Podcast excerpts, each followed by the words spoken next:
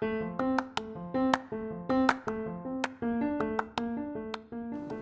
are listening to B2B Top Sales Podcast สวัสดีค่ะวันที่ท็อปเซลทุกคนนะคะ วันนี้พี่ดวงจะพาไป สอดรู้สอดเห็นในทางที่ดีนะคะ จริงๆ อยากใช้อีกคำหนึ่งรู้ใช่ไหมว่าคำว่าอะไร จริงใจเนาะเอาคำว่าสอดรู้แล้วกันนะคะ คือในการไปหาลูกค้าแต่ละครั้งเนี่ยในการทำงานขายเนี่ยมันมีหลายอย่างที่เราจะต้องรู้นะคะ แล้วก็พี่ดวงเลยสรุปมาให้เป็น 4 อย่างเป็นคำคล้องจองเอาไว้จำง่าย ๆนะคะเผื่อเอาไว้เตรียมตัวกันนะคะ เพราะว่าเป็นสิ่งที่เราจะต้องไปสอนรู้ให้รู้เรื่องมาเลยแหละ ไม่อย่างนั้นเราห้ามไปหาลูกค้าเลยนะคะ เพราะฉะนั้น ฟังให้จบทั้ง 4 อย่างนะคะ เราจะได้สอนรู้สอนเห็นในทางที่ถูกนะคะ อย่างแรกนะคะก็คือการรู้เขาอย่างที่ 2 ก็คือการรู้เรื่องชาวบ้านของเขา อย่างที่ 3 คือการรู้เรา และอย่างสุดท้ายค่ะคือการรู้เรื่องของเรากับเขาอ่าอย่าเพิ่งงงนะคะ มาเริ่มกันที่ตัวแรกนะคะ รู้เขารู้เขาก็คือใครคะเขาก็คือลูกค้า เราต้องรู้จักลูกค้าของเราก่อนที่เราจะยกหูโทรไปหาเขาด้วยซ้ำนะคะ เราจะต้องรู้ว่าลูกค้าเจ้าเนี้ยโดยพื้นฐานแล้วเนี่ยทำธุรกิจอะไรโดยเบื้องต้นเลยนะคะ ทั่วไปก็เป็นการเตรียมตัวก่อนที่จะเข้าไปพบลูกค้านั่นแหละ เราจะต้องรู้จักธุรกิจของลูกค้า แล้วเราจะต้องวิเคราะห์ให้ออกว่าลูกค้าเจ้าเนี้ยน่าจะมีปัญหาอะไร น่าจะมีความต้องการอะไร น่าจะมีความท้าทายอะไรที่อยู่ในอุตสาหกรรมของเขานะคะ เพราะฉะนั้นรู้อันแรกค่ะ รู้เขาลูกค้าจะไม่ฟังคนที่ ไม่รู้จักเขานะคะ เพราะฉะนั้นข้อแรกในหัวโคตรสำคัญเลย คือเราต้องรู้จักเขาให้ดีซะก่อนนะคะ ขั้นที่2นะคะ การสอนรู้เรื่องของชาวบ้านของเขา ก็คือการที่เราต้องรู้เรื่องของที่มันเกี่ยวกับลูกค้า ใครคือลูกค้าของเขาสภาพแวดล้อมอุตสาหกรรมของเขาตอนนี้เป็นยังไง มีอะไรที่กระทบกับเขาบ้างคู่แข่งของเขาเป็นยังไง นี่คือเรื่องชาวบ้านของลูกค้านะคะ เพราะฉะนั้น เราก็จะต้องเข้าไปสอนรู้นิดนึงว่ามันเกิดอะไรในอุตสาหกรรมของเขา เกิดอะไรในลูกค้าของเขา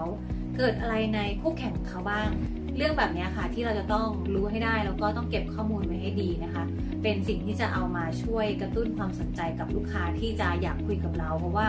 เราไม่ใช่เพียงแค่รู้จักตัวเขา เรายังรู้จักเรื่องของชาวบ้านของเขา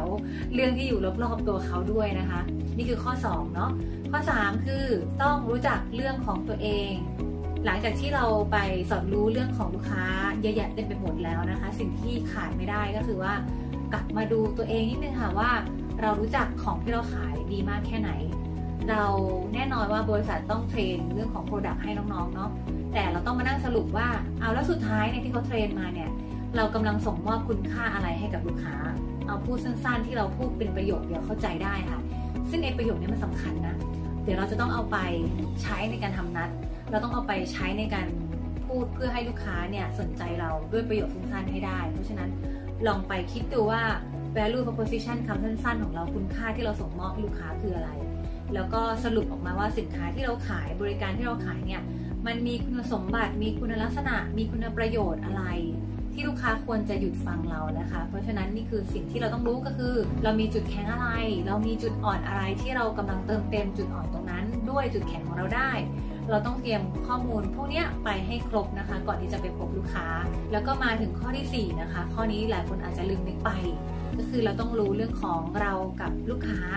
เราต้องรู้นิดนึงว่าเฮ้ยคนที่เคยดูแลเขาอะมีความสัมพันธ์ไงกับเขาอยู่หรือว่าเขามีความรู้สึกยังไงกับบริษัทเราอยู่ลองไปเช็คประวัตินิดนึงกับคนในองค์กรของเราก็ได้ค่ะว่าเขามีเขามีความสัมพันธ์ที่ดีกับเราไหม ไม่ใช่ไปถึงแล้วไม่ได้ตั้งตัวแบบโดนด่ากลับแล้วทำตัวไม่ทันอะไรแบบนี้นะคะ เราไปเช็คนิดนึงว่าเขามีความสัมพันธ์ที่ดีกับเราไหม เขาเคยซื้อของเราอยู่แล้วไหม เขาซื้อไปล่าสุดเมื่อไหร่ เขาซื้อไปจำนวนเท่าไหร่ของอะไรที่เขาชอบซื้อ ของอะไรที่เราคิดว่าเขาน่าจะใช้ได้แต่ยังไม่ได้ใช้ ของอะไรที่เราคิดว่าเขาซื้อไปแล้วแล้วเราไปอัพเซลให้เขาได้ ข้อมูลแบบนี้ค่ะ เป็นเรื่องที่เราจะต้องไปสอนรู้ภายในมาก่อนเลยนะคะ มีหลายอย่างให้เราต้องเตรียมได้นะคะ เพราะว่าถ้าเกิดว่าเรารู้ตรงนี้แล้วเนี่ย เราไปถึงปุ๊บเราสามารถที่จะขายได้เลย ไปอัพเซลได้เลย ไปคอสเซลได้เลย หรือว่าเตรียมตัวเพื่อที่จะขอโอกาสอีกครั้งที่จะดูแลเขาถ้าในกรณีที่เขามีความสัมพันธ์ที่ไม่ดีกับเซลล์คนก่อนนะคะ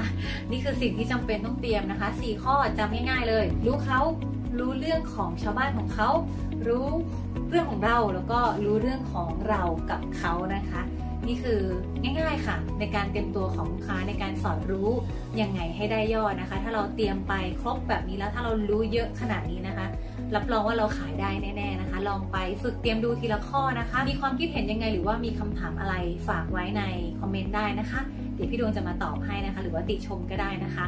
แล้วพบกันใหม่ได้ทั้งทาง Facebook แล้วก็ YouTube เลยนะคะ สวัสดีค่ะ